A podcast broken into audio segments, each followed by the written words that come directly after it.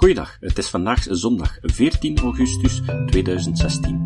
Ik ben Jozef van Giel en dit is de 283ste aflevering van deze podcast. In juni kwam Pieter Singer in Gent bij het Denkgelag over de vloer. Aangezien zijn lezing in het Engels was, hebben we ze niet opgenomen voor deze podcast. Maar daarom leek het mij wel tijd om een TED-talk van hem in deze podcast op te nemen. De vertaling is van Mark Holwerf. Het hoe en waarom van effectief altruïsme. Op YouTube is een video te zien waarop een kind wordt overreden door een bestelwagen. Je kan er zien hoe verschillende mensen voorbijlopen alsof er niets aan de hand is. Het duurt een hele tijd voordat iemand ter hulp snelt. Dat filmpje is een verhaal dat miljoenen mensen in China erg van streek maakte. Beelden van een tweejarig meisje geraakt door een busje en bloedend achtergelaten op straat door voorbijgangers. De beelden zijn te expliciet om te vertonen. Het hele ongeluk is gefilmd.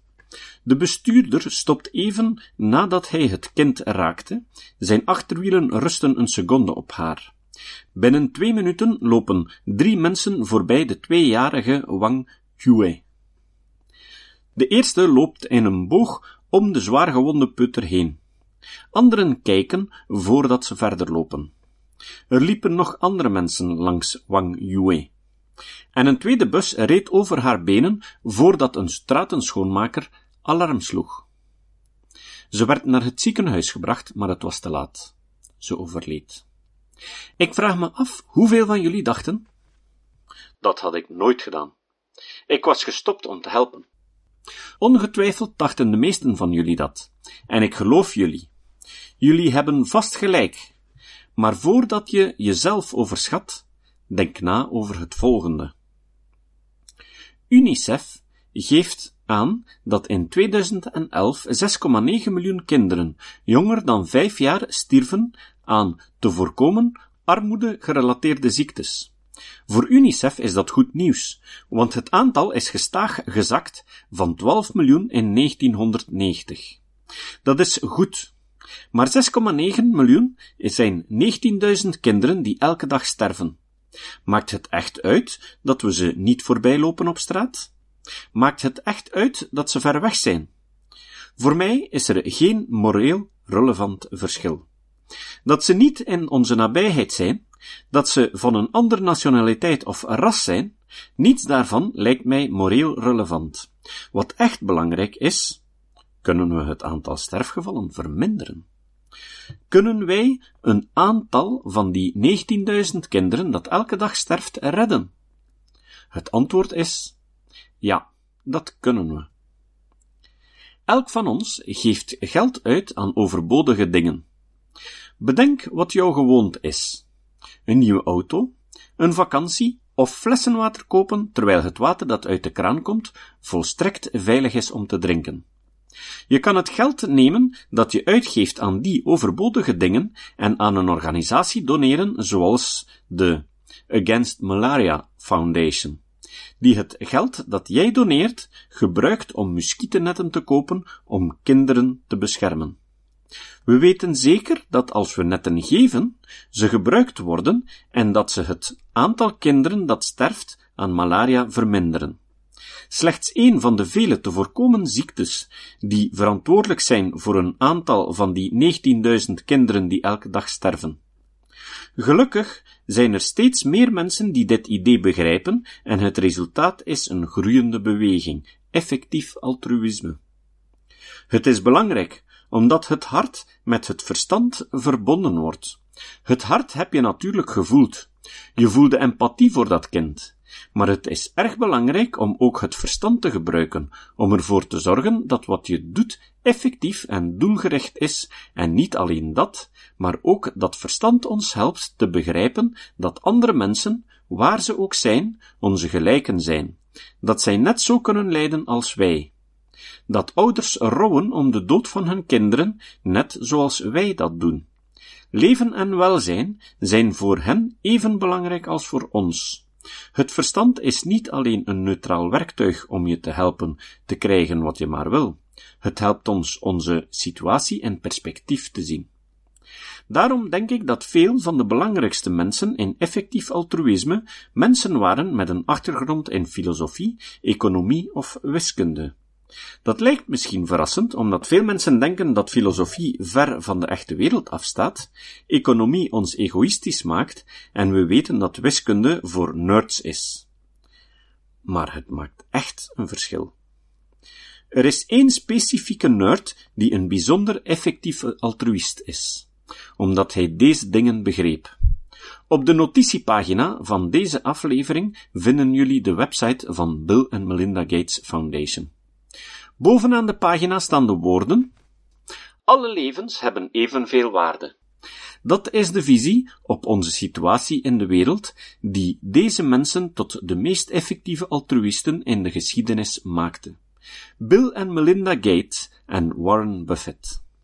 Niemand, niet Andrew Carnegie, niet John D. Rockefeller, heeft ooit zoveel aan het goede doel gegeven als elk van deze drie.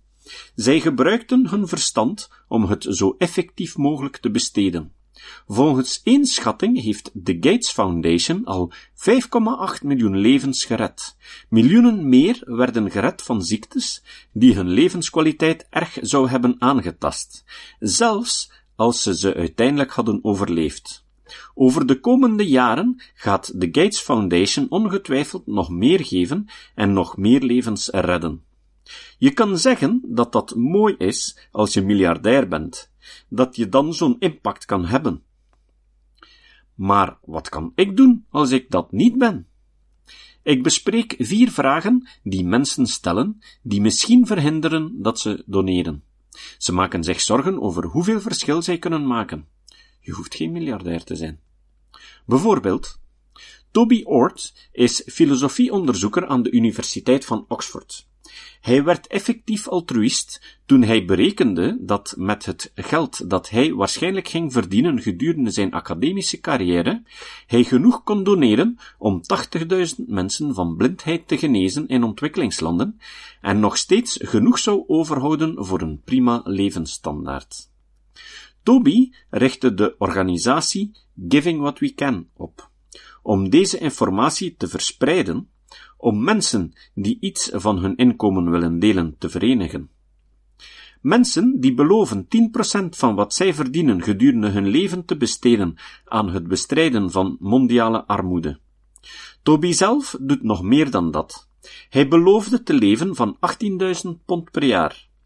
Dat is minder dan 30.000 euro. En de rest aan die organisaties te geven? En ja, Toby is getrouwd en heeft een hypotheek. Voor alle duidelijkheid, deze wisselkoers is van voor de brexit. Charlie Bresler en Diana Scott zijn een stel in een latere fase van hun leven. Ze ontmoetten elkaar toen ze jong waren en waren beiden activist tegen de Vietnamoorlog. Ze vochten voor sociale gerechtigheid, maakten carrière, zoals velen, en droegen hun waarden niet echt actief meer uit, hoewel ze ze niet opgaven. Toen ze de leeftijd bereikten waarop de meeste mensen beginnen te denken aan pensioen, keerden zij hiernaar terug. Ze besloten om hun uitgaven te verminderen, bescheiden te leven en zowel geld als tijd te geven aan het helpen bestrijden van mondiale armoede. Het vermelden van tijd doet jullie misschien denken, ik moet mijn carrière opgeven en al mijn tijd besteden aan het redden van een paar van die 19.000 levens die elke dag verloren gaan. Eén persoon die veel nadacht over hoe je een carrière kan hebben die het grootste voordeel voor de wereld heeft, is Will Crouch. Hij heeft een master in filosofie en zette de website 80.000 uur op. Het aantal uren dat, naar zijn schatting, de meeste mensen aan hun carrière besteden. Hij adviseert mensen over de beste, meest effectieve carrière. Misschien verrassend te horen, is dat een van de carrières die hij aanraadt, als mensen de juiste vaardigheden en karakters hebben, het bankwezen of financiën is. Waarom? Als je veel geld verdient, kun je veel geld weggeven. Als je succesvol bent, kan je genoeg geven aan een hulporganisatie om vijf hulpverleners in dienst te nemen in ontwikkelingslanden. Elk van hen doet waarschijnlijk net zoveel goed als jij had gedaan. Je kan dus de impact vervijfvoudigen met een dergelijke carrière. Matt Weiger nam dat advies aan. Hij studeerde filosofie en wiskunde aan Princeton en won zelfs een prijs voor de beste filosofiethesis toen hij vorig jaar zijn master behaalde. Hij ging in financiën in New York. Hij verdient nu al genoeg om een bedrag van zes cijfers te doneren aan effectieve goede doelen en genoeg over te houden voor zichzelf om van te leven. Matt heeft ook Pieter Singer geholpen met het opzetten van een organisatie waar hij mee werkt, die de naam ontleende aan de titel van een boek dat hij schreef. The Life You Can Save. Het probeert onze cultuur te veranderen, zodat meer mensen beseffen dat een ethisch leven leiden meer is dan alleen geboden volgen, niet bedriegen, stelen, verminken en doden. Maar dat, als we genoeg hebben, we dat moeten delen met mensen die zo weinig hebben. De organisatie brengt mensen van verschillende generaties samen, zoals Holy Morgan, een bachelor, die beloofde 10% te geven van het kleine beetje dat ze heeft, en Adawan, die direct met de armen heeft gewerkt, maar nu naar Yale gaat voor een MBA, Master in Business Administration, om meer te kunnen geven. Veel mensen denken dat goede doelen helemaal niet effectief zijn. Ik zal het hebben over effectiviteit. Toby Ord is hier erg bezorgd over en hij heeft berekend dat sommige goede doelen honderden of zelfs duizenden keren effectiever zijn dan anderen. Het is dus erg belangrijk om de effectieve te vinden. Bijvoorbeeld een begeleidingshond voor een blinde persoon.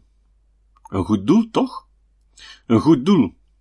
Maar je moet bedenken wat je anders met die middelen had kunnen doen. Het kost ongeveer 40.000 dollar om een begeleidingshond en de ontvanger te trainen, zodat de begeleidingshond een effectieve hulp is voor de blinde persoon. Het kost ergens tussen de 20 en 50 dollar om een blinde persoon in een ontwikkelingsland te genezen als hij tachoom heeft. Je berekent het en je krijgt zoiets. Je kan één begeleidingshond geven aan één blinde Amerikaan, of je kan tussen 400 en 2000 mensen genezen van blindheid. Ik denk dat het duidelijk is wat het beste is. Op de website GiveWell vind je effectieve goede doelen. GiveWell beoordeelt de impact van goede doelen, niet alleen of ze goed geleid worden. Het heeft honderden goede doelen gescreend en raadt er momenteel slechts drie aan, waarvan de Against Malaria Foundation nummer 1 is. Het is dus erg moeilijk.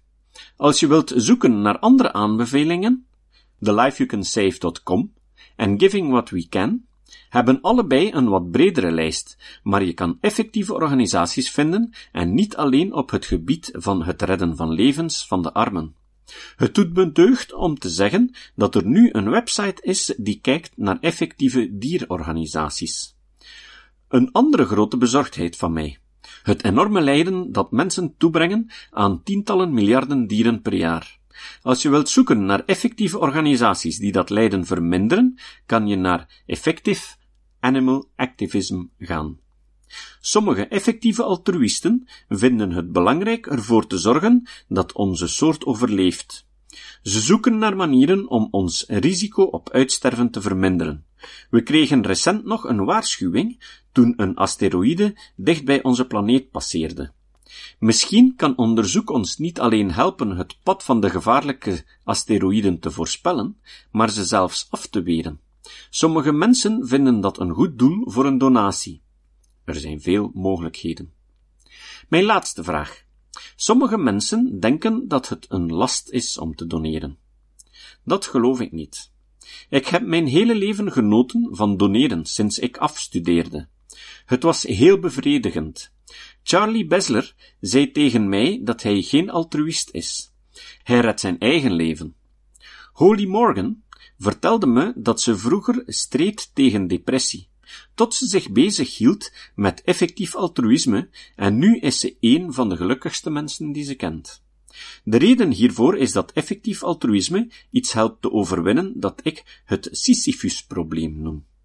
Volgens de Griekse mythologie werd Sisyphus veroordeeld door de goden tot het duwen van een enorme rotsblok naar de top van de heuvel.